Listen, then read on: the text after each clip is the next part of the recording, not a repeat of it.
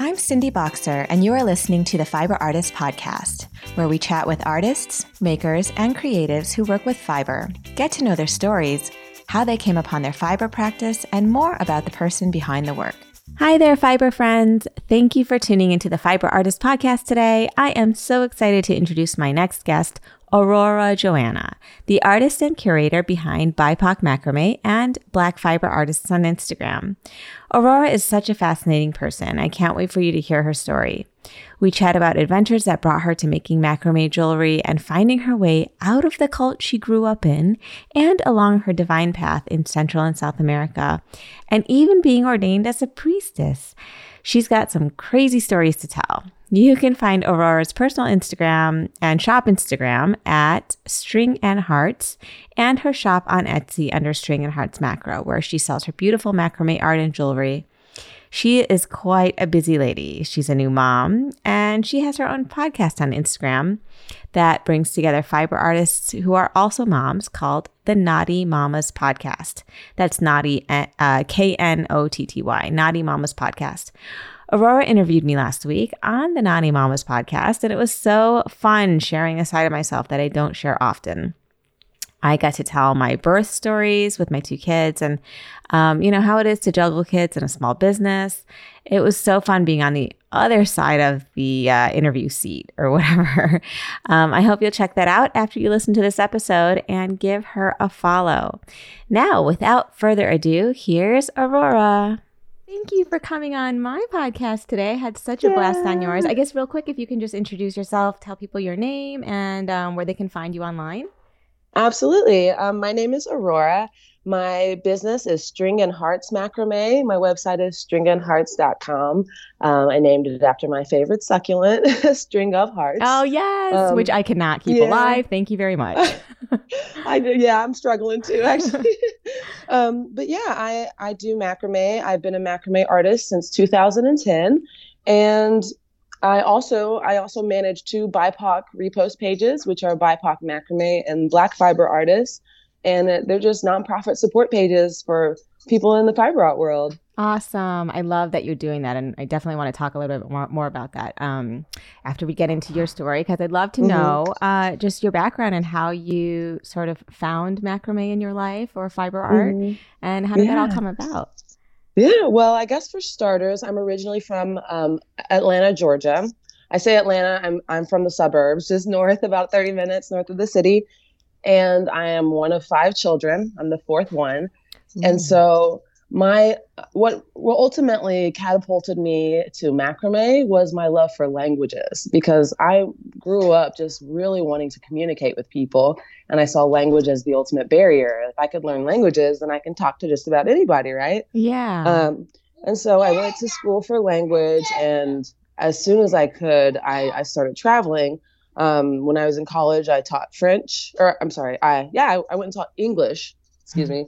My degree was in French literature, um, but I taught French, English in France for about seven uh, months, okay. and that really just I fell in love with traveling. And so when I finished college, I went to Georgia State University in Atlanta, and when I finished college, I decided to go backpacking through Central and South America, and right away when I got there, it was like I fell in love with just a tropical, laid back environment yeah. and much, much easier lifestyle, if you will. Um, and so I didn't want to just be a tourist. I didn't want to just go mm. shopping, museums, that sort of thing. Um, I really wanted to connect with the culture and immerse myself. And then that way, I would be, I would be have more access to the language. I would be able to improve my language skills. And so, and did you speak Spanish? You spoke both French and Spanish then? Um, I spoke a little, a good bit of Spanish. I wouldn't say I was fluent, but I had I had studied it for a little bit in college and traveled to Mexico a couple other times. So mm. conversationally, I I got through, I got by. Yeah, I mean, it sounds um, like you're you probably have the kind of ear where you pick up languages pretty quickly. Did you have? Mm-hmm. Did you grow up in a um, bilingual household at all? My mom spoke a little bit of Spanish. She had a love for it, but nobody was fluent in my family. Um, mm-hmm. I was the I was the first one to really.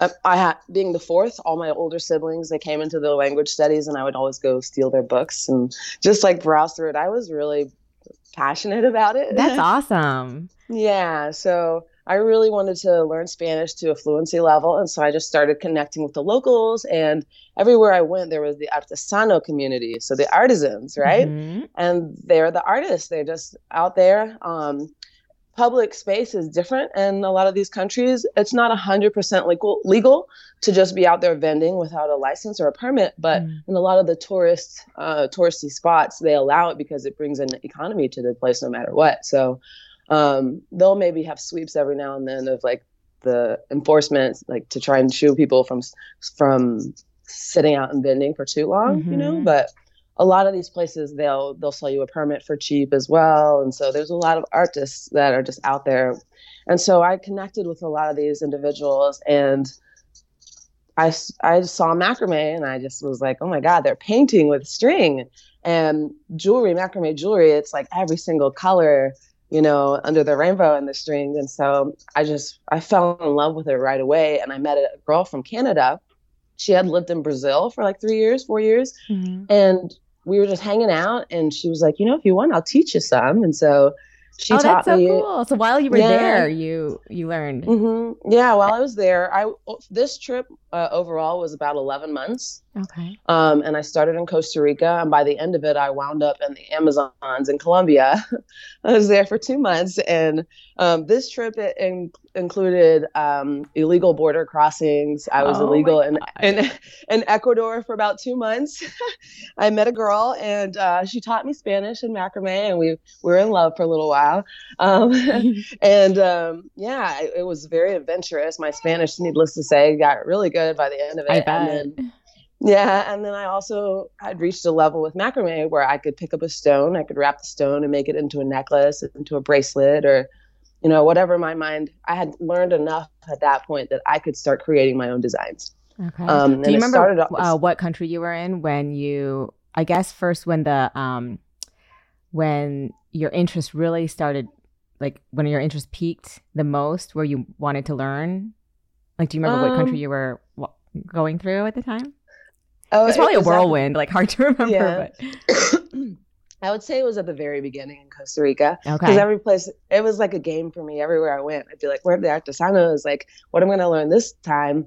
And I would go, and I'd see their their parche or their like board of all their different designs that they had, and I'd look and I'd look, and I'd and I be like, okay, they're doing really cool stuff. And then we'd hang out for a little bit, and then I'd get the courage and say, "Would you mind teaching me something?" Oh, you know, cool. and it and it wasn't immediately. I wasn't just like, "Teach me, teach me, teach me." You know, it was like because I was there for a week or two, yeah. I would see a lot of the same people, and we'd go drinking or we'd hang out on the beach. You know, and so I was making community in each place I went, and it, the average was about one to three weeks. I was in each place, and I went Colombia, Panama.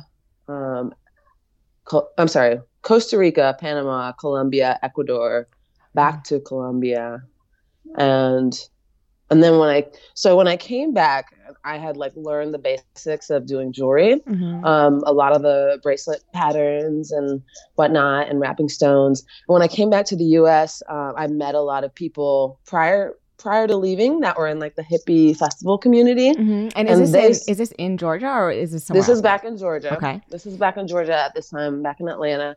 And also a lot of them were like, you know, you could go to music festivals and just take your jewelry and sell it and it's tax free. You're just walking through the campgrounds vending. Yeah, yeah. That's a that's a great idea. So from being a traveler and like in South America and just learning it, I then went to I don't know if you can hear my son. He's thrashing. Okay. Got his toy cars up in his high chair.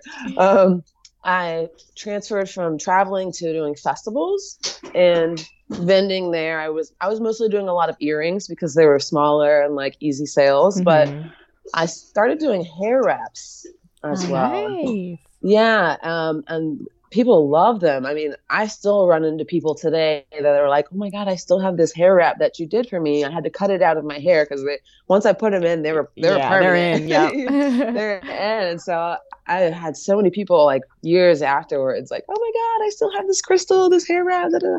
So that was a really special part of my journey, being able to connect with people. And every time I would sit with someone to do their hair, we'd always get to know each other and chat and just like I don't know. It felt like it was a very much of a, a spiritual journey. And before I go any further, I have to say part of what propelled me to go to Latin America was, on the one hand, um, languages and traveling, but on, a, on another hand, I was raised in uh, pretty much a, a, cult, like a Christian religious cult. Mm-hmm. And you, what didn't what uh, de- it, it, was non non denominational, mm-hmm. and when I say that, there's always going to be good people everywhere, right? And so I'm still in touch with a lot of people that I know from that community. Um, however, just like how things went it didn't it didn't harmonize with me mm-hmm. after a certain point in my life i was started coming into myself and i just i felt it wasn't inclusive enough for my beliefs yeah, yeah. and so Girl, I, I mean myself... i've gone through the same thing so yeah, I, I totally understand yeah so uh, from that point that was like post uh, middle post college and so when i went on this trip it was very much like a a spiritual journey for me. Mm-hmm. I'd heard people talk about ayahuasca and plant medicine and like, oh, you know, you go on a self, you know, find yourself journey. Go to the. oh, you were an early adopter, I have to say, because now it's all about ayahuasca and that kind of yeah. thing. Like that's all I'm hearing nowadays. Um, mm-hmm. when I listen to podcasts and stuff, and it's made it's made me really want to try it um mm-hmm. like something i would want to do maybe mm-hmm. maybe like with my husband but he is a complete like he's super square he's the squarest mm-hmm. person i know so like i don't know how he how, how he would ever manage doing something like that but yeah um, it's i mean it sounds like just a really sort of healing wonderful thing have you tried it yeah, yeah, yeah, I did it. I did it multiple times in different settings, um, by myself with one other person, in ceremony with a group, with the um, music and everything. And I would say by far um, with the with the music, with the drumming and the rhythm, mm-hmm. and somebody that it, it, they're basically taking you into like a dream state, yeah. right? And so, um, if it's too loose of an environment, there's too many distractions. It's it's hard to get into that headspace. Right. And then they also recommend like changing your diet a little bit before, and that just helps to like because most people purge and mm-hmm, have a yeah. you know really uh, throwing up process and to like release things that no longer serve you. And so if you have heavy things in your digestive tract, I ate kale, and you think, okay, that's not heavy, really. Itself. No, it not good coming fibrous. up. oh my god, it was so rough coming up. I was like, oh, oh okay, no dark leafy greens. um, TMI, but um, yeah, so I went on this journey and it was very much like a spiritual journey. I just wanted to find a new understanding of truth and love mm-hmm. and the mm-hmm. universe and uh, a new belief system or way of believing that like really resonated with where I was going. And, and so, you, so before um, you went, before you took your trip, did you mm, go on a mission to do that or were, or was it just by happenstance that while you were there you met the right people and um, I, I very much went on a journey. I'd actually had a vision of meeting someone, and I didn't know who he was. I didn't know what his purpose was going to be. Um, and I was into this guy. I was into this guy at the time, you know, those young men who just want to have fun and not take responsibility, whatever. Let my feelings get caught up in the wrong way. And um, I, that propelled me into a period of celibacy as well. So it was like very mm. much like, okay, I got to get my head straight. But yeah. before going, before going, I talked to his mom because she was the first person that I knew that was in touch with like spirituality, like energy and like energy work and that sort of thing. I'm like, okay, I'm coming from religion and like my parents only understand this much. So right. maybe talking to someone else would give me insight. And she out of the blue was like, "Be careful in Ecuador," and I was like, "What are you talking about? I'm not going to Ecuador." And she's like, "My guides keep telling me be careful in Ecuador." Oh, and when wow. I was when I was in Costa Rica, would you believe within like three weeks of being there, I met this guy and we were like smoking joints. Yeah, yeah. I, was, I was working at the um at a bar on a restaurant on the beach, and out of the blue, he's like, "Do you want to go to Ecuador with me?" And I was just like, my the ghost of me just like jumped out of my body, like this shit is real. Excuse me, this is yeah, real. Yeah. You know, I was like, oh my god, I guess I'm I'm being led on a journey here. And so I was following spiritual breadcrumbs the yeah. whole way of like, okay, like what is what am I meant to learn in this circumstance? Right, life and, presents it. It's really quite yeah. beautiful in that way. As yeah. long as you have your eyes open and your heart open and you're like to receive certain signs, they, they kind of just happen, don't they? so they weird. do, they do. It's so special. Every now and then, I'm like, I miss that. You know, I know, I know. Because now with motherhood, I mean, it's kind of hard to have yeah. that openness anymore. You know, well, I don't know about you. It's, it's hard. It's lifestyle it's, matters. It is hard. Yeah. Yeah, it's, we're so spread out. It, it takes a certain energy and a mindset to be able to access that. And Yeah. we went camping this past week, and it was I, I think I got it back. Oh, but good. um, but anyways, yeah. So this trip was very much so me following spiritual breadcrumbs, listening to the universe, and like seeing these new lessons and and these new ways of understanding life. And so.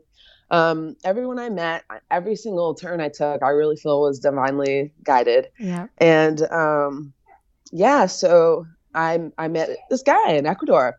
He actually found me once I stopped looking. Mhm. I had gone searched all over the country, from the Amazons to the mountains to the coast and all around.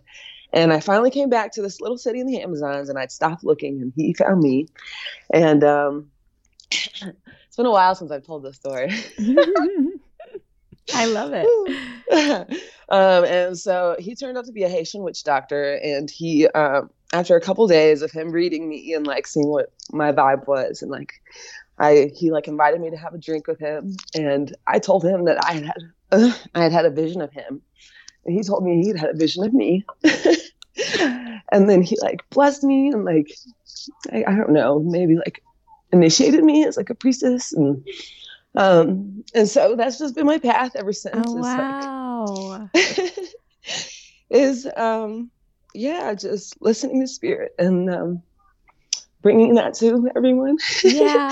Oh my gosh, how beautiful. And well, how, and how did you two meet? Like it was just Um, like by it was this on the beach you were saying? It- um, no this was in it was in the Amazon. Oh, when you were in the um, okay. yeah and i was i was out vending and i was i was with the colombian girl that i was seeing and Oh, so you were still of- sell- you were selling stuff at the like while you were sell- traveling. I was, uh, Oh, I was, I was learning how to make things, and Mhm. and I'd have like a sleeve of bracelets or like, um, just minimal, right? Anytime I'd make something, I would still have it out there.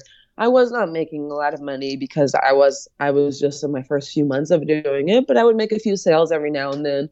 And because of just the economic difference there, I was able to get by with like a hundred dollars a month. Wow. You know, it it wasn't hard to Damn. to be yeah it wasn't that hard at the time Yeah. um and so um um yeah so i was out there vending one day and I, he came it was right around like uh the the earthquakes in haiti okay. i don't know if you remember that there's Yeah, earthquakes yeah. down there and traveling as an american i got a lot of discrimination because american they just saw us as like oh you guys are just like exuberant wealth and like Mhm. don't appreciate like the hardworking cultures and all that. And so I got to a point where I was lying to people about where I was from because I didn't want that discrimination. Yeah. I didn't have a lot of money. I wasn't living the typical American dream. I was trying to create, create something different. And so um, I started telling people I was from Haiti. Not realizing that the guy I was going to meet was from Haiti as well. Oh, God. I started, I started telling people I was from Haiti, and I I was in this town, and I it was I was there for like three weeks, just like okay, where do I go from here? I don't know what to do. I searched everywhere, and I was going to this coffee shop in the morning, and they were really nice family, so I was like, this is going to be my morning spot. And um, this guy came in, and he saw me, and he was like, "Where are you from?" And I said, "Oh, I was from Haiti." Uh, he's like, "Oh, you speak French?" I was like, "Oh yeah, I speak French." and uh, and then he started asking too many questions, like, "Oh, really? You're from Haiti? What's the currency in Haiti?" And I'm like, "I have no idea. oh no. he got me, but he was just Oh, feeling no. me out because he actually had this friend who was from Haiti, and so within a couple days, this guy came in and he was like sizing me up, and he was like, "Oh, really? Okay." And he's like, start talking to me in French, and I was like, "Okay." And so then later, I was like on the strip with all the artesanos selling, and the guy came by and he shook one person's hand, he shook my hand, and he didn't shake anybody else's hand. And I was like, that was a really weird interaction. Like, who is this guy? I was like, that guy who was in the restroom, this the restaurant this morning. He knows I'm not Haitian. He, he's he's scoping me out. Like, what does he want with me? Right. Like what's his Uh, end game here? Yeah, yeah. Or maybe I thought he was Colum.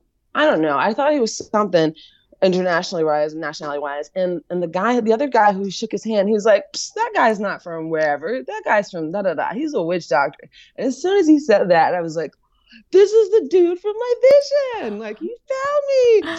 And I was still like, no, hesitant. Like, what is what's gonna happen? Like, is he gonna like teach me herbalism? Like, I have this like in my mind, like, what does all this mean? I don't know what it means, right? Wait, can we take a step back? When you say you had a Uh-huh. vision of him, like what how did that present itself? I'm so curious. I'm like, I um, might interrupt you a lot because this is like such a fascinating story. Um, That's okay. Um, I was, it was Halloween, um, and I was staying at this like hippie community in Atlanta, and we were having like a party, and there were psychedelics involved, and it was very much like a ceremonial. We were all sitting in a circle, and my little brother was there. It was the first time like sitting in ceremony with him, and um, I just remember like there was some like tribal drumming music that was playing, and so as as the journey initiates, I'm like I close my eyes and I just like I started seeing this like man like running, you know, and like and it was like just flashes, like and they were in sync with the music, mm-hmm. and then all of a sudden I just saw his like face, it just like flashed in my face, and I was like, huh, that was really weird, and then it did it again, and I was like, huh, but then that was it, and I just was like, who is this person? In my dream? I was my first thought was like oh my God, is God black? but that was a joke. I was just like, who, is this? You know, like this is so random. I'm seeing some person's face in my like vision. Anyways, and so I couldn't make sense of it until all these other breadcrumbs were laid before me. Like, oh, you're gonna go to Am- to Ecuador, and oh, this person is actually a witch doctor. And then, and then when I went to have a, a drink, or I didn't even have a drink, I they were playing pool right? He had mm-hmm. a friend with them. I had another friend with them, with with us, um, another woman, and um, yeah, we just sat down, and it was actually pretty quick. Um, and then we we went to go leave, and he was he still was like feeling me out. He was like, okay, well, you know, if you want, we could go we could go use all this, and we can go like take people's money and like you know like I don't know, make take advantage of all this. And I was like, I just looked at him. I was like, that's not my path, man. Like, yeah. I see you test me. Like that's not that's not what my path is, and I have no interest in doing that. I'm still just following spirit and seeing like what what I'm meant to, how I'm meant to help, what yeah. my service is, right? What what my gift is, and so one of the other visions that came to me was the maiden mother in crone it's like the crescent moon the full moon and the crescent moon which represents the three parts of our of evolution, which is our maiden self, our youthful self, mm-hmm. like young, 21, young, wild, and free, you know, um, the mother self, which is has service, like you have this period of like either with a business or actual family and motherhood or yeah. and it's not it's not just women or cis women it's anybody we all have these three parts of, of personal evolution within ourselves mm-hmm. and so then the final crescent is wisdom and maturity mm-hmm. right and so this vision just kept coming back to me um, throughout it all. And so now with motherhood and entering that service phase, entering that like, how can I give back? And um, in 2019, I really started having that like pull for like community, community, family, just like an intimate connection with people, with humanity. Um, as I've been traveling for so long without my own home base, mm-hmm. that I, I, was like, I need to plant some roots, right? So you were and, still, were you still in South and Central America at this point? Mm-hmm, oh, so you were there yeah. for a long time. I was in Central America for about 11 months initially. I okay. came back uh, in 2010 uh, in the summer. Okay. Um, and that's when I got into festivals, um, starting on the East Coast and then little by little working my way back to, to the West Coast. Okay. Um, this was 2010. And actually, 2011, after a year of festivals, I moved to New York. Mm-hmm. Um, and I was in Brooklyn for a year. Um, and I was this was actually when Etsy first came out and yeah. Instagram first came out. And it was before niches were a thing, right? Before it was like, oh, I want to look up this topic, and all these hashtags will pull me into like millions of people tagging these things. And so it was before all that. So I was like, I was into Instagram for sharing all my art, but I didn't have any kind of community. Um, and I was using Etsy, and I had a couple big hits with Etsy as far as like um, boutiques in New York. They were mm-hmm. looking for mm-hmm. small, like lo- local artists to buy their artwork and sell them in their shops. Oh, nice! And yeah. so I, I, had a couple wholesale collections through that. One one was in Manhattan. One was in Marfa, Texas. My was, favorite. I, know, I love Marfa. I love it. I was super honored for that. Um, and then another one with uh, a friend that had um, a booth at festivals. He bought a whole collection from me awesome. to take around. And so I is this was, all? Ju- was, it's all jewelry at this point. At this point, okay. yeah, I did jewelry probably for the first ten years solid. Okay. Um, I think I had maybe seen some deco a little bit, uh, but it never because of how small a jewelry the macrame is, I Mhm. could I could carry it all in a backpack Yeah. and I could travel with it. And it was super easy and convenient. Um, and so uh, I started doing the festivals and selling through the festivals um, and the hair wraps and whatnot. And in about 2000 and I went back to Costa Rica again, Mhm. and then that was in 2013. Um, I couldn't afford living in New York; it got too expensive. Yeah. You don't go. You, note to everybody out there: do not move to New York to start your business. Yeah. it is too really expensive. tough. I mean, if you're willing to have like seven roommates and live in a 300 square foot studio, then Yeah, and you if know- you have a business plan and Yeah. you have it like Yeah. because I I didn't know about like you know having a business plan and I didn't know like I, I might need another job to care for my all my supplemental or, or all my like basis, my home and bills Mhm. and all that stuff. I was just trying to do everything with my macrame, and it was working for the first like six months, but then it, it just a seasonally sometimes it's a seasonal thing and Yeah. it just like it fell off really quickly so i found someone to sublet my room and i, I learned months later wrong person um, but i didn't learn until i was back in central america and i, I was on lake atitlan in guatemala and i get an email from my landlord telling me they're evicting my, my oh, tenant no. and then uh, she committed petty fraud and called Oh, her credit. no. She had paid me through PayPal and called her com- credit card company and told them, "Oh, this person stole my money." Oh no. So they re- they refunded her her money, Mhm.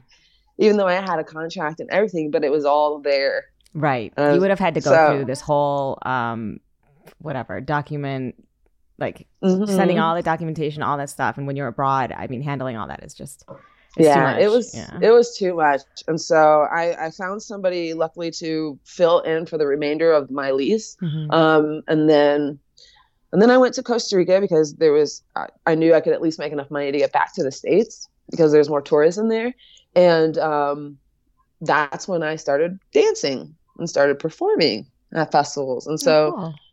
This kind of took me a little bit of a tangent away from macrame for several years. I actually performed for, for about seven years total, and my macrame kind of fell on the side as like a, I just did it as I needed to because the festivals with that it was seasonal. I would do festivals in the summer, and then I would go trim weed in the Mhm. winter. okay. And so that's how I got into the marijuana industry was through the festival circuit. Because a Mhm. lot of people in California in particular, a lot of people that were doing the festivals also had farms. Oh, And so that's how I got into that industry. Um, and I took a break from macrame, like I said, until about 2020, really, until when I had my son.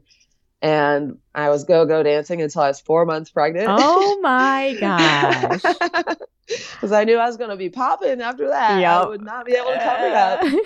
you can only hide it for so long, I guess. yeah. So th- that was a very uh, eventful winter. It was pretty much October. I got um I got pregnant and then was still dancing till New Year's and Wow. then co- COVID happened in March. Yep. And so I think by that point, I, because I knew I was pregnant, and I wasn't going to be able to go out and do work. I was I learned a lot about branding and all the different ways to like really set up your business and do it professionally, thoroughly. Um, and so I was saving up, and I bought the website. I had my friend. I was like, "You're going to be my marketing, um, not marketing, graphic designer," you know. Um, so I have slowly been putting together a team to like help me pull it together. Um, and my son was born in July of Okay. 2020, and in 20 in August, the following month, I launched my new website. Nice. Um, okay, wait, wait, yeah. wait. Take it. Let's take a step back. What, wait, what happened to the witch doctor?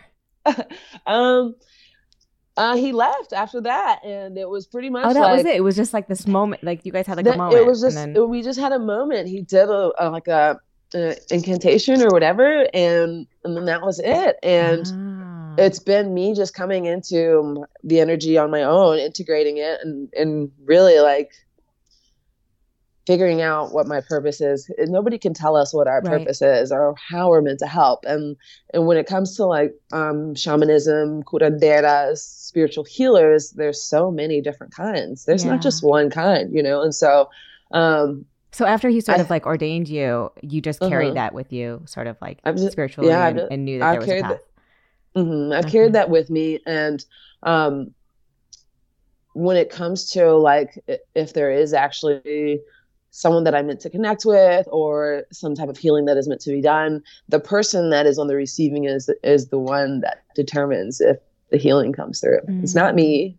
I don't do it. It's it's only when people are ready. Only mm-hmm. when people are asking and some people feel it. Some people can sense it and like sometimes out of the blue people will just start coming out and talking to me about things and they don't know why and like i don't know why either but i just listen and like yeah. and then, and then i listen and see if there's a message um and so on the one hand i was like a little i don't want to say underwhelmed because you don't you're never going to be ungrateful when you get a gift from god. It's like you know thank you but on the other hand i was like I, i'm so lost still. right what do i do now? where, where's my teacher? Where's my guidance? You know and yeah. and it's we are all our teachers and every the whole every single soul in the universe is our teacher. Yeah. and it's that path of just being open and being like willing to not only learn but also to be of service. And um takes me back to my very first vision that i had was um i saw this woman being and she said her name was love and she was my mother.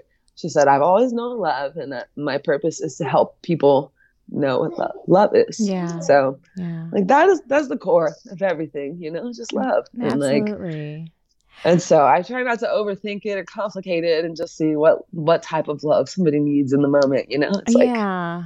Well, uh-huh. I hope I can ask you because I guess now I'm just wondering. So, because you grew up in the way that you did, are you still in touch with your family? I am. I am, and actually, that was really um, a wild journey. Um, I can't say when it started happening. It just was. It was all every everyone in my family was on a personal journey of their mm-hmm. own. Mm-hmm. But one one by one, everybody stopped going to that church, and one by one, everybody started having their own personal journey. Your parents too. They left. yeah, my mom. I think my mom was still actively meeting before she passed away, and okay. she passed in 2015. She had a an aggressive. I think it was pancreatic mm. uh, cancer that then also you know stomach all of the organs, but um, we found out uh, we're right around Thanksgiving, and then I went home New Year, Christmas Eve, and then she passed in January. So it was really, it was rapid. Yeah. Um, and a lot of the people from the church were still there to like show, you know, their love for the family and for her.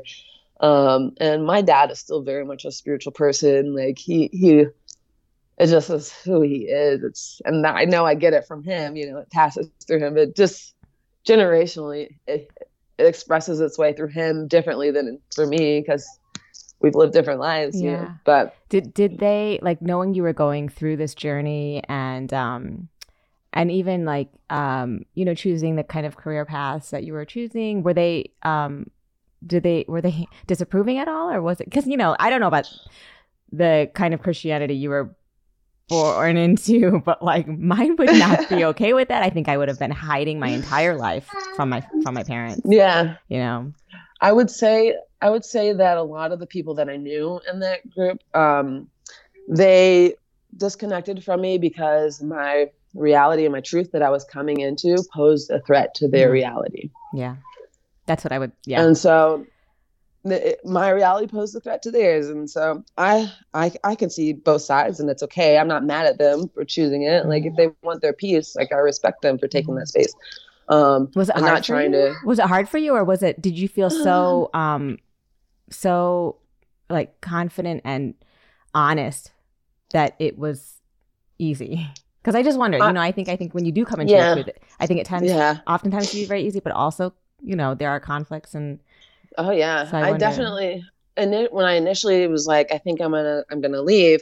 The inner pull, just of like what you're told growing up, uh, how, you know, like this is how the world operates. If you do this, it's bad. You know, like just living with that for so long, I had to push through that, um, and really just knowing that I was going forth from love. I was, I'm like, this is just my heart, you know, I, and I want to love, and my love's not big enough, and I just wanted to grow. I was like, this sounds really pure of intention you know, but I would always have to give myself pep talks. Yeah. The first couple of years, I needed those pep talks to really like tell myself it was okay, you know? Yeah. And um, I think a lot of people that come from kind of like such a defined reality, um, they may realize it's too confining and they want to try and step out into something a little more open and accepting. And so if we're looking at the spectrum, it's like there's the defined religion, there's atheism, which is like the other end of the spectrum, and there's you know all these other ones.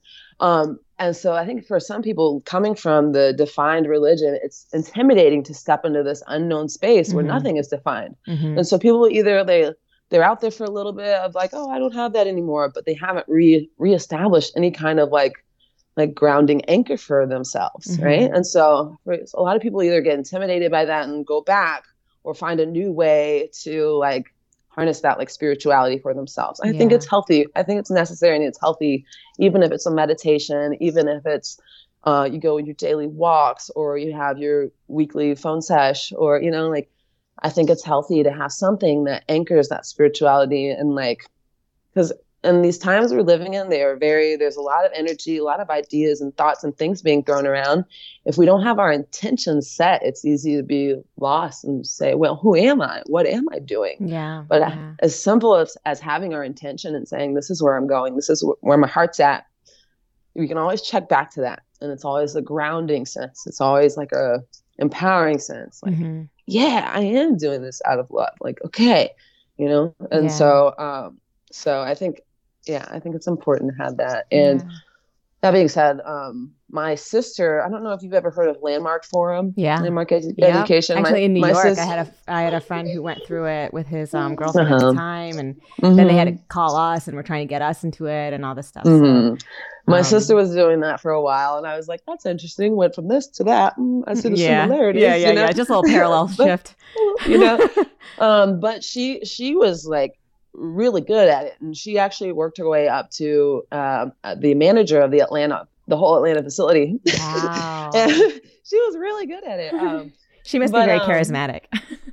she is. She's very charismatic. Her nickname is Sunshine. Uh-huh. Um, well, but my, yeah.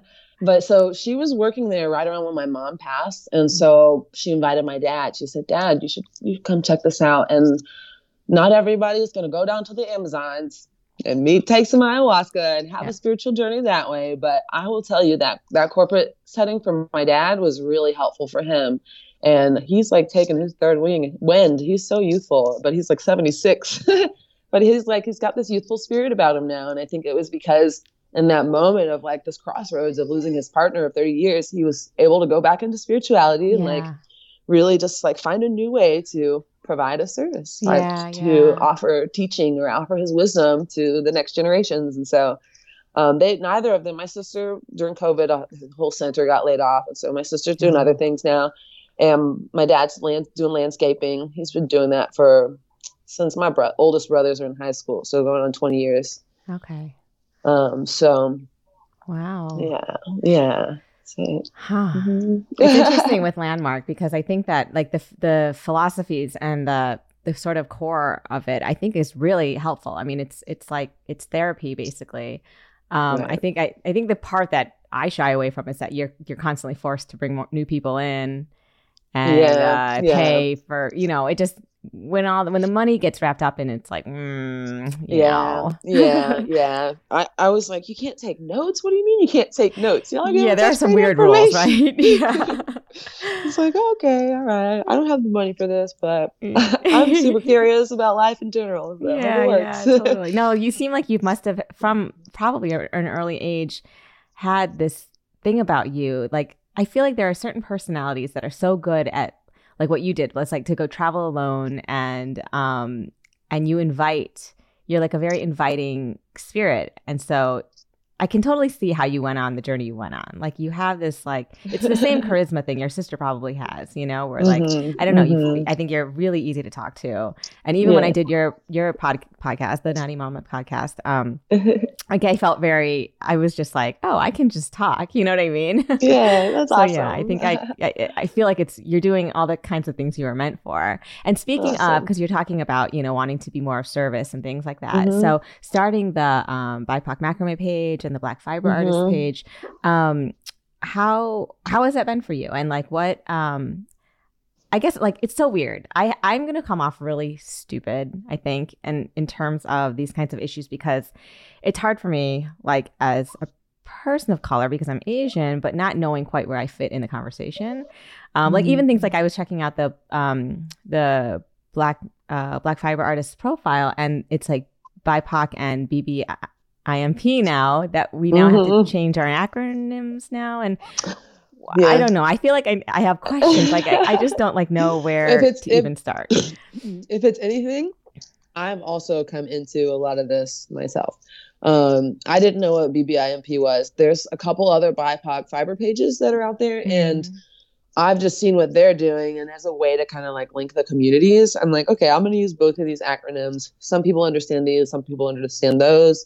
BBI, BBIMP is Black, Brown, Indigenous, and Melanated people. And I mm-hmm. think I'm not speaking off facts or anything. I think it's because the people of color, colored people, I think that maybe triggers some people in a negative way. So oh, people because of, color, of the phrase "colored people," yeah, yeah, yeah, right, which makes sense. Exactly. I always thought that was kind of weird too. Like I'm yeah. like, well, you know, you're just changing the phrase around a little bit. How how is one thing okay and the other thing is not? Yeah, right, you know? right. And we get into so, the semantic stew. Mm-hmm, that also seems mm-hmm. kind of um, insurmountable, you know, like when it comes yeah. to just like word the way we word things and mm-hmm. you know, it's hard because then you want to be careful, but then it it becomes um, it's mechanical. yeah, like, and it prevents mm-hmm. you from actually opening up because everyone's afraid of using the wrong words yeah, and things like yeah. that, you know, and intent mm-hmm. gets lost. And mm-hmm. um, mm-hmm. I mean, as a so and now it's melanated people, so like. Are, are Asian people melanated? I know. like, I I, yeah. okay. Yeah, I have to ask. So. I really honestly don't know. Mm, I, I, I so. guess I consider myself person of color, but then it's like, yeah. Because I'm not. Yeah. so yeah. yeah. yeah. I guess. yeah, and that's why, hence why I have both. Because I was like, some people are going to identify with this more, and some people will identify with that more. And ultimately, my intentions, going back to it, is just to create a platform of support. yes. Um, because when I was as like I said before, when I first got into Instagram, I didn't know about the community fiber art communities, mm-hmm. and now I do. And so as I was getting into it, I was like, oh wow, like oh my god, there's another black girl, or oh my god, there's like another person, you know. Yeah. And so I started getting excited seeing people that were like me doing it, and I was like, I wonder if there's others, you know. And right. I was like, saw it as a, a way to bring the community together yeah. and bring together, yeah, bring us all together. Um, and it's nonprofit. Um, both of the pages I think are just yeah they're meant to uh, spotlight people. Yeah. When I first got into mac- macrame jewelry, um, there were so many people that didn't even have access to smartphones, let alone like a steady internet service to be able to upload photos and videos. Um, and so I was like, be, it would be nice to give back to these communities that taught me, literally, they taught me everything. Mm-hmm. And like, so um, this was always like an idea of mine to be able to spotlight people that they don't have the best technology or they don't have you know but their work there's some phenomenal macrame work out there and like yeah. uruguay paraguay argentina brazil like all these south american countries oh my gosh they're they're so talented um, and so i really wanted to be able to give back to a lot of these communities that you won't you wouldn't consider like modern or westernized right. places um, and so I have that, noticed some big... of some of the most like beautiful, innovative work is coming out of um like Spanish speaking countries, mm-hmm, um, mm-hmm, or I guess mm-hmm. or Portuguese, so Central South America mm-hmm, or mm-hmm. Europe, you know. Mm-hmm, um, yeah, yeah, it's so awesome. Yeah, yeah. I I thought it would just be a great way to a create create that community and like create I had I had reached out to a couple friends of mine, um, asking like, do you guys do you know shout outs? They they have significant platforms. Do you guys do shout outs in exchange for art, or you know, would you be open to it? And and a couple people said yes, but then the effort that was made was like it was like oh my goodness, I just gave you my art, and this is like yeah, that's value in it. exactly. Like, okay, I'm grateful, but like I can't live like this. And so I was like, you know what? We should have our own platform. Mm-hmm.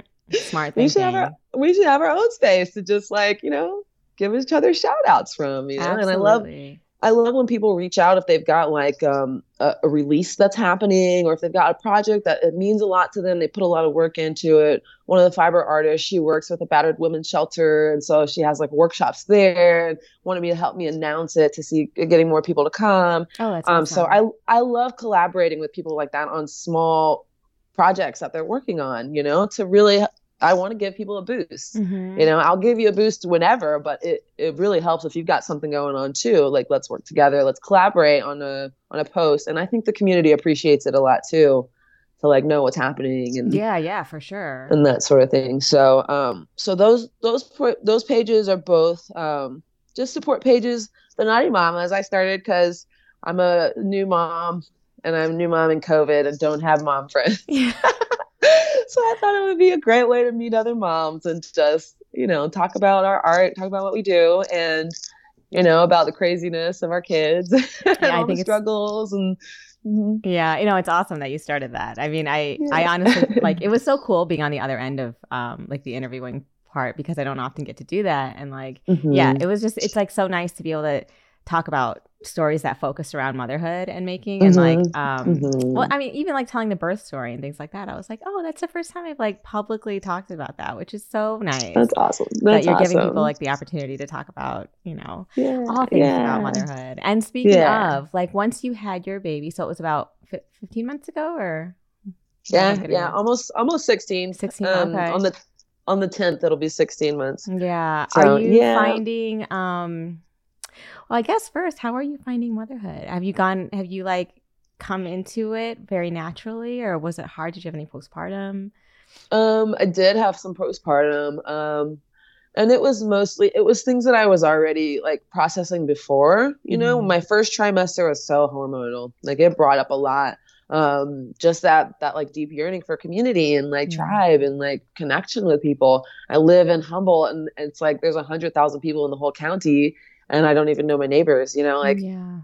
So and, not we're literally in downtown, the small city, but it's just like people are very private and they just do their own thing. Yeah. You know, and I don't have a job out in the town to go meet people, you know. And before when I was go-go dancing, it was a lot of the younger community, like the early 20 something. I love them all.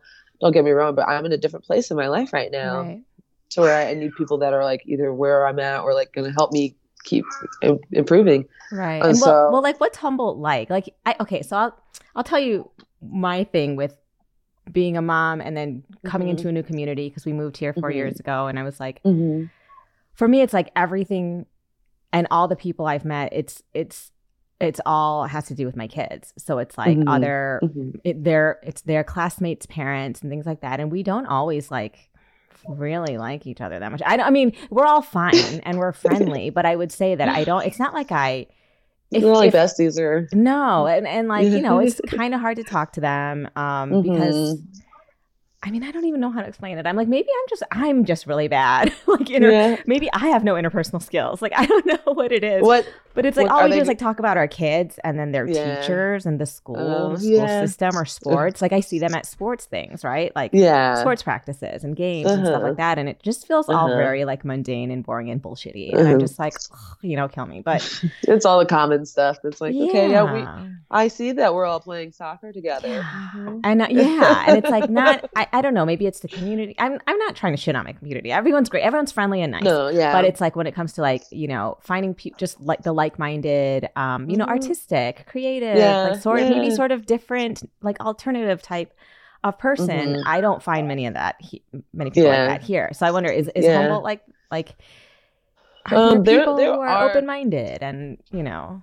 Yeah there are there like i'm about 30 minutes away from this town called arcata and in arcata it's very progressive very open-minded um sometimes too much. But but there's a little bit of everything. On the other side there's like very conservative like they're doing trump rallies left and right up and down the streets you know what i'm saying? Yeah. so you have the university center hsu humboldt state and they're very into like bio- biology and earth sciences and um, paul stamets he's like this um, ingenu- ingenuitive guy with mushrooms and Ooh, like cool. um, like medicinal mushroom cultures like he's from this uh, Pacific Northwest, and so mm-hmm. he comes down here sometimes and will teach lectures at the university. So there's a lot of like very open-minded and progressive people living here, and like I said, then the, the other extreme of more conservative, old, old. um I can say old money, but it's more so just the old way of thinking with like conservative, right? Like land Yeah. ownership and like Yeah. you can do what you want on your land. That's I mean that's kind of like, where I am. Like I mean where the Yeah. people who live around me are. Like um Uh-huh, it's a red mhm. ca- it's a red county. There are a Mhm. lot of farms and it's there's Trump Mhm. there's still Trump signs everywhere like 2024 mhm. um Mhm. whatever. Go let's go Brandon bullshit. I'm just like uh-huh, "Oh, uh-huh, uh-huh. you know. yeah. but yeah. yeah yeah there's a little bit out of here and it was so funny i was at a um, gathering for halloween and i was like i'm excited to move back to georgia because atlanta is very progressive you know Mhm. Oh, you're moving Atlanta- back? Uh, yeah we're on? planning that's uh-huh we're planning on moving back just because we got the first grandbaby on both sides my partner's family is from baton rouge louisiana Oh, and okay. So they're also so from the south. we're all we're all in the south and so i have a lot of friends from college that have kids now and they're i get to see them all the time on instagram with their kids like play dates and we're excited to move back and like Yeah. like get him in on all that fun and um That's so we know so we you have, don't have to force any Humboldt friendships. I don't have to force it. I know I know that if I'm patient enough and really just do the work now, like there's community that's that's that always been there.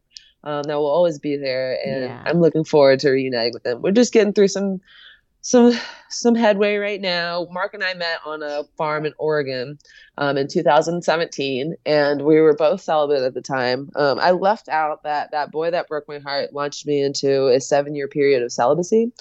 Seven So- years. when you say So- celibate, does that mean also like no masturbating? Um, no, I did. I did. I was like, oh my god, what does your body do at that point? I know you have to do something. Yeah. Uh, you have to do something. But um, yeah, no. So I wasn't. I would say I had sex twice in seven years, and the- once after five years, and then the second time was after two more years after Okay. that. So it was like just me testing the waters and Yeah. being like, how do I feel about this? What am I? What are my reasons for doing this again? Okay, I'm still all right.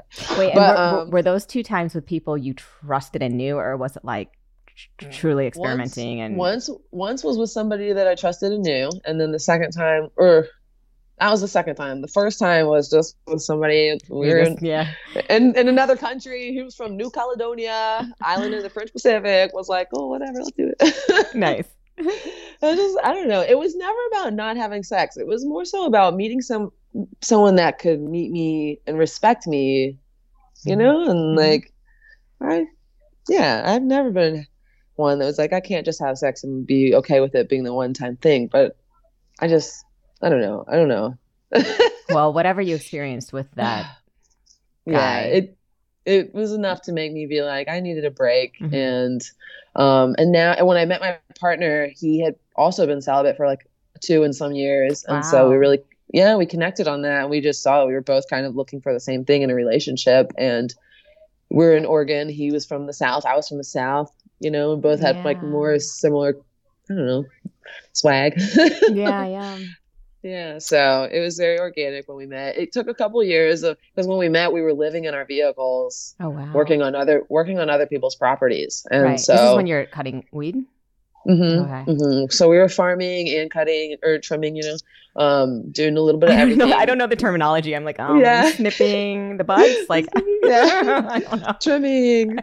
Um, we we actually helped build the whole infrastructure. I was like driving tractors, digging Oh, trenches, like laying the electrical and the piping and all that stuff. So That's it was a great learning, huge learning experience.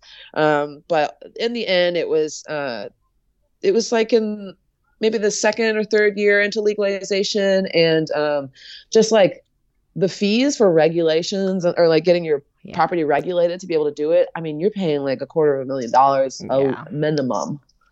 Um, and so it's a lot of stress for the administration and the people that really manage these farms. Um, Mhm. and the payout doesn't come usually until the end of the season. Yeah. So you have to have the money up front to pay for everything and basically put it into a hole and then trust that when harvest comes around that you'll be able to sell it. And um, so just now with like with legalization, on the one hand, it's great because nobody should be put in behind bars for it because it is Mhm. very medicinal. Um, but when they legalize, Mm, big so much red tape. corporate yeah right. the corporations that it opened the door for corporations to come in people with big money to be Mhm. able to clean out the basically mar- marginalize the middle class right. uh, there was a lot of mom and pop mom and pop farms like people Yeah. that were just paying for their kids to go to college and like um they're, they're just living very humble lives you know but decent Um, and now a lot of people, if you weren't like doing really well, if you were just kind of like getting by, you can't do it anymore because it's so Mm. it's so expensive to do that to that degree now. Right. So, It's so um, hard. Yeah. It's yeah, hard because you yeah, would think that legalization would be some kind of pathway to make it better for yeah, the smaller business owners or the small farms or Mhm. whatever. But yeah, just everything is corrupted. yeah, yeah, yeah. Um, yeah, I hate to say capitalism at its finest because I I daily participate in the capitalist market with all, my business. we all do. We all do. my Yeah. purchases, you know, but it's yeah, it's just something we're gonna have to learn to work through. Um, like with everything, but yeah. So 2020 was the last time I worked on a pot farm. I can't I can't do it anymore. The hormones hit, and my my whole outlook on life and my um obligations and my what I'm doing has changed. Yeah. my prior my priorities have shifted. And so now i'm just trying to do my business. I have a, a couple like long long term goals planned out for my business. I want to get more into macrame education.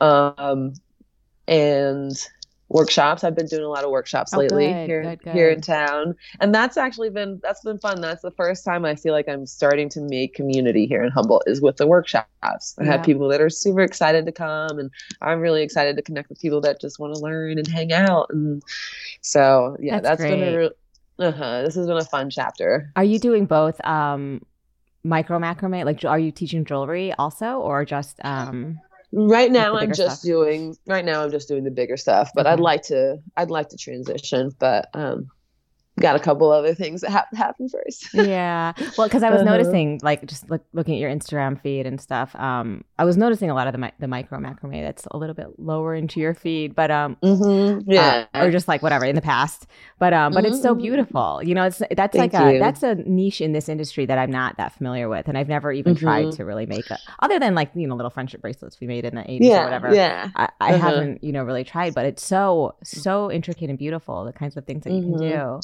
Yeah, yeah. I'm I'm I want to get back into it more. I've taken this break to get into the deco because um time for size I can do such bigger pieces Yeah. with you know the same amount of time. The little micro macrame you're using one millimeter string. Mhm. It's so tiny. Um but yeah, it's fun. It's really beautiful and I love it. Uh and that's that's mostly what my community back home knows me for is for the jewelry. Oh yeah, Yeah.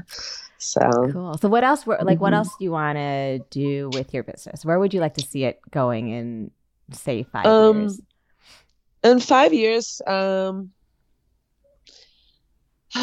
in five years, I do see myself transitioning. The deco's been fun, but I feel like it is almost a sat- too saturated of a market for me to really make a name for myself. I don't have that that unique of like a style, you know. I think my I'm you do more though. unique in my you jewelry. do. Your color, I have to say, like the way you work with color is, Mhm. and the types of palettes you put together is really unique. Mhm. Actually, um, Thank you. At least as far as the what I see on my feed, and that is Mhm. very limited.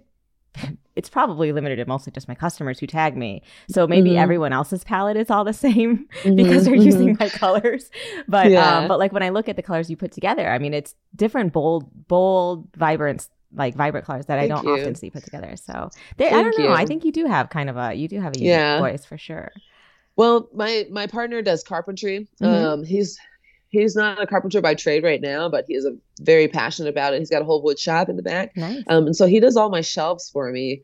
Um, so right now we he was able to get a bunch of redwood. Uh, we have a bunch of shelves that we're working on. I've already drawn up the designs, um, but I want to dive more into like more furniture type deco decor, like functional pieces. yeah. Um, the shelves, I I love them. People really like them, so I think I'm gonna keep going with That's that. awesome, and yeah. then, um, we like working with like the exotic woods, like you know, uh, Purple Heart or, uh, yeah, we've got some really great um lumber yards here to work with. Oh, so I, cool.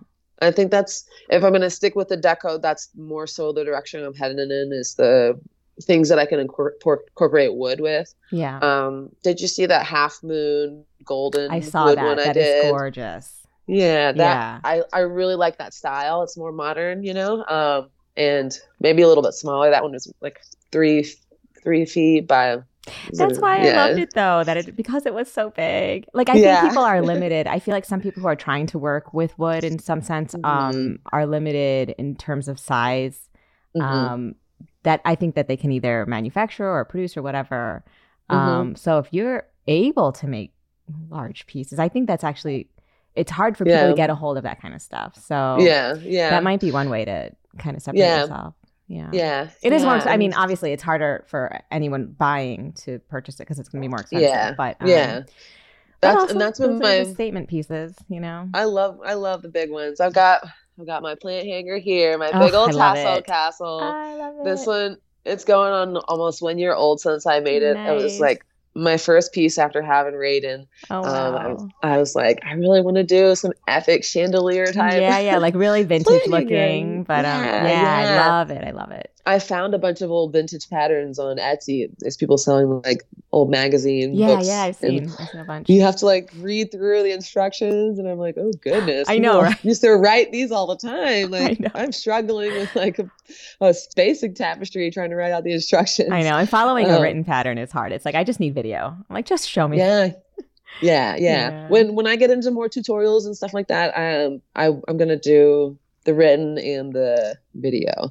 Um, for the packets, for the packets that I plan to send out, I'll have um, the instructions and a link to the video nice. included. So that's great. Yeah. Yeah. Well, yeah. I guess as someone who's sort of gone through such um I mean, you've had like an epic life. it's been it's been such an adventure, it sounds like. And yeah. um a real you know search for for yourself and your spirituality and um how are how are you feeling these days like has has motherhood fulfilled fulfilled some of these things? Has it taken away? Has it been more challenge? I know, like from a logistical standpoint, obviously more mm-hmm. challenging. Mm-hmm. Mm-hmm. But um, yeah, it's definitely you know, how's, how's your heart feeling these days? My heart feels full. Uh, my pockets feel empty. so I'm actually like, I just had this reflection. I was like, you know, beginning of the holidays, you have to spend more to make more. It's like you got to plan for the expected expenses and orders and stuff. And so I'm at that point. I'm like, I just had to order all my string for the holidays, and I'm like, okay, I have, I have faith it's gonna come back, you know. Um, so I think more of my stress comes from, um, yeah, just being in a one, mostly one income ho- household right now. And I just was like, am I giving away too much energy? Like really reflecting, I'm getting so much fulfillment out of everything. It really, it makes me happy when people are like excited to get featured and like you know i made somebody's day just because like i showed them showed them some love on some posts you know? It's that's really fulfilling for me you know? Well don't um, be afraid and, to hi- to post yourself on your pages. I, yeah. I, hope you're doing that. I, I don't know that I, have even seen you doing a lot I haven't done it a ton. I've only I've only shared myself twice. okay, so I think you're you are allowed. You are allowed. I am to bring yourself some love. I think if things don't shift here, I'm gonna actually do a little bit of a fundraiser just to let the community know that like this does cost to manage the pages, the mm-hmm. pages to have the repost um, apps, um, and so like just to raise a fundraiser to to so that we can continue doing it. You yeah, know, yeah. Um, so I, I think I'm gonna plan that for like the next month here or something. Yeah. Um, I mean, because even from like my outside perspective, I mean, I'm embarrassed to say. I, so I've been following by the BIPOC macrame page for a while, mm-hmm, mm-hmm. and so occasionally that comes up on my feed. You know how nothing comes up anymore. It's like you yeah, never know yeah. what Instagram's going to mm-hmm. give you. But um, but then it was like I don't think I even followed your personal macrame until today, uh, and I talked to you uh-huh. last week. I mean, so this is me being spacey, but also it's okay. I think it's a sign in a way that um that you have to use all the resources in front of you to yeah you know yeah. like do stories yeah. on do like show your face and mention your own your own um you know website and pages and links yeah. on all of the pages. That's fair. You're you're doing the work. You're putting the work in. You have to get yeah. you have to bring some of it back, back to you. Like there's it's, yeah. it's equitable that way honestly. Yeah. You know yeah totally. Um yeah i'm just trying to like I said, find that balance. Mm-hmm. And um, I'm I'm happy with motherhood. I love being a mom. yeah, just trying to find the balance of like giving and allowing myself to receive. Yeah, you know, because I think on the one hand it's like, oh, people will want to give organically, but they won't. They won't know to give. They won't know. Ask, I think you know, so yeah. um, they won't know, yeah, and you can't you can't give unless you are full too. You know what I mean? Yeah. Like there's Yeah. there's a saying. Mhm. I don't know it, and I always butcher sayings, so I'm not. But it's like you can't. It's it's if your cup is empty, you have you won't have anything to give. You know. Yeah, yeah, true. So- Yeah, yeah. That's very true. Yeah. Um, so yeah, that's just where I'm at right now. But I, I have faith that I'm working on some really fun designs right now. Um, I'm actually working on my first uh, utility belt Oh, cool. for a friend. Um, and I'll, I should be done with that by next week. Um, and another uh, medium scale plant hanger similar to this but different. nice. So I'll get to make another design on that. Um, yeah, I'm. I don't know. I just have a positive outlook. I, Good. I trust things will uh, line up as they need to, and um, it's good to have the reflection moments and be real with myself and say, okay, I've forgiven a lot. Let's reel it back in. You know. Yeah, yeah, for sure. um, And where Uh, when are you gonna try to move back to Georgia? um, probably in like a year or two. Okay. Um, my my boyfriend is uh on probation. Oh, so you can't Uh, move. And is it yeah, contingent, we- contingent on that? it's a, it's contingent on that. Um, he kind of we just start he just stopped smoking weed just now, so that whenever he wants to go, like say, hey, can I get off probation? Like if they need to drug test him, he'll be fine. But he he just checks in over the phone right now. Okay. It's super. It was like a non-violent offense. It was super minimal, but he still has to go through all the Right, processes. Um, so at this point, it was nice because he got a really good job once we I got pregnant, and we've just been saving and like, I don't know, just like growing um, uh, as a family. And I would like to get everything just dialed in because I would like to have another baby here in the here in the next year, year and a half. Um, but I want I don't want to put that stress on me if um if I'm like not ready yet. Yeah. so yeah. yeah, No, I totally understand that. yeah, It's- yeah. It's in the future for you, I'm sure, though. You're going to get it all figured out. And tell me if I can, you know, like always message me. Feel free to message me if you need anything and if you, Thank you. you know, a little boost here or whatever. Um, Thank no, you. I, I I love what you're appreciate that. doing. I think, you know, Thank you. highlighting like with your um with the black fiber artist page and that bipoc macrame page and i mean i think all of it is it is a beautiful service something that um you know it's it's great that you're doing it and Thank you i you. think so we got to get some good energy coming back to you too yeah, thank you. Thank you. yeah. Um, yeah, I'll, maybe I'll plan something here. A little fundraiser, but yeah, holiday like shout out to say hey to everyone and share my work again. yeah for sure I get so shy about it. no like i know Can, i I can promote other people all day. I'm like, yeah, you go. My mom was a cheerleader all throughout college, and so I'm like, I inherited her like cheer her cheerleader spirit. Like I love cheering people on. Um, but yeah, it's hard to cheer myself on sometimes. I know, I know. I I'm, I feel the same way sometimes, but we got to get over it. You know. You Yeah, go, "Hey, yeah. but I'm here too, and I need yeah. I need it. I in order for me to keep doing this, like we gotta, you know, Yeah. gotta bring some good Yeah. stuff back to you. So That's anyway, Um, Aurora, thank you so much for chatting with me. Um, Thank you, Cindy. Yeah. Uh, one more time, if you can just let people know where they, where to find you. Um, you can find me on Instagram at String and Hearts. Um, my Etsy is String and Hearts Macra, M A C R A. I couldn't get the full macrame, but um, and my website is stringandhearts.com. Okay, awesome. oh, and And- are you taking um are you taking uh, commissions right now or anything? Or are you just working? Um, I, I won't be taking commissions until I can get these other two orders out of the way. Okay. Um, so probably in the next week or two, I'll be reopening for commissions. okay. You know, by the way, Mhm. you can tell people it's a six week wait. Yeah, yeah. just so like you can you have the deposit you could get a deposit in um, financially True, like this is okay. the way to do it so when i was doing um when i was doing all commission based work i would it was Uh-huh. like 50% de- deposit and Mhm, my mhm. wait, lead time was six to eight weeks because okay. it was all big really big pieces um so Yeah. sometimes yeah i mean it was a little stressful to have that list Yeah. but yeah. also um from a financial perspective more secure Yeah, it gets gets you So- going. When I have an order, I'm like, yes, let's do it. Yeah, You know? And if I don't have an order, I'm like, well, I have all this art. Should I make another reel to show the same piece again? Like, you know, yeah just like how do I re re um purpose this art that I already have? You know, right, so right. um, and just I'm- and just um yeah no from a financial point Mhm. like uh you you just also never know it's like it secures the order a lot more if they have a 50% Yeah. down uh-huh. you know, oh, then totally, it's like, yeah. yeah. you know, then you know at least I you have the money the- to buy the string and Yeah, I learned that the hard way. I Yeah. can't do without a deposit. good, but good, good, good. yeah, I really appreciate all the tips, and I'm really glad we've been been able to connect.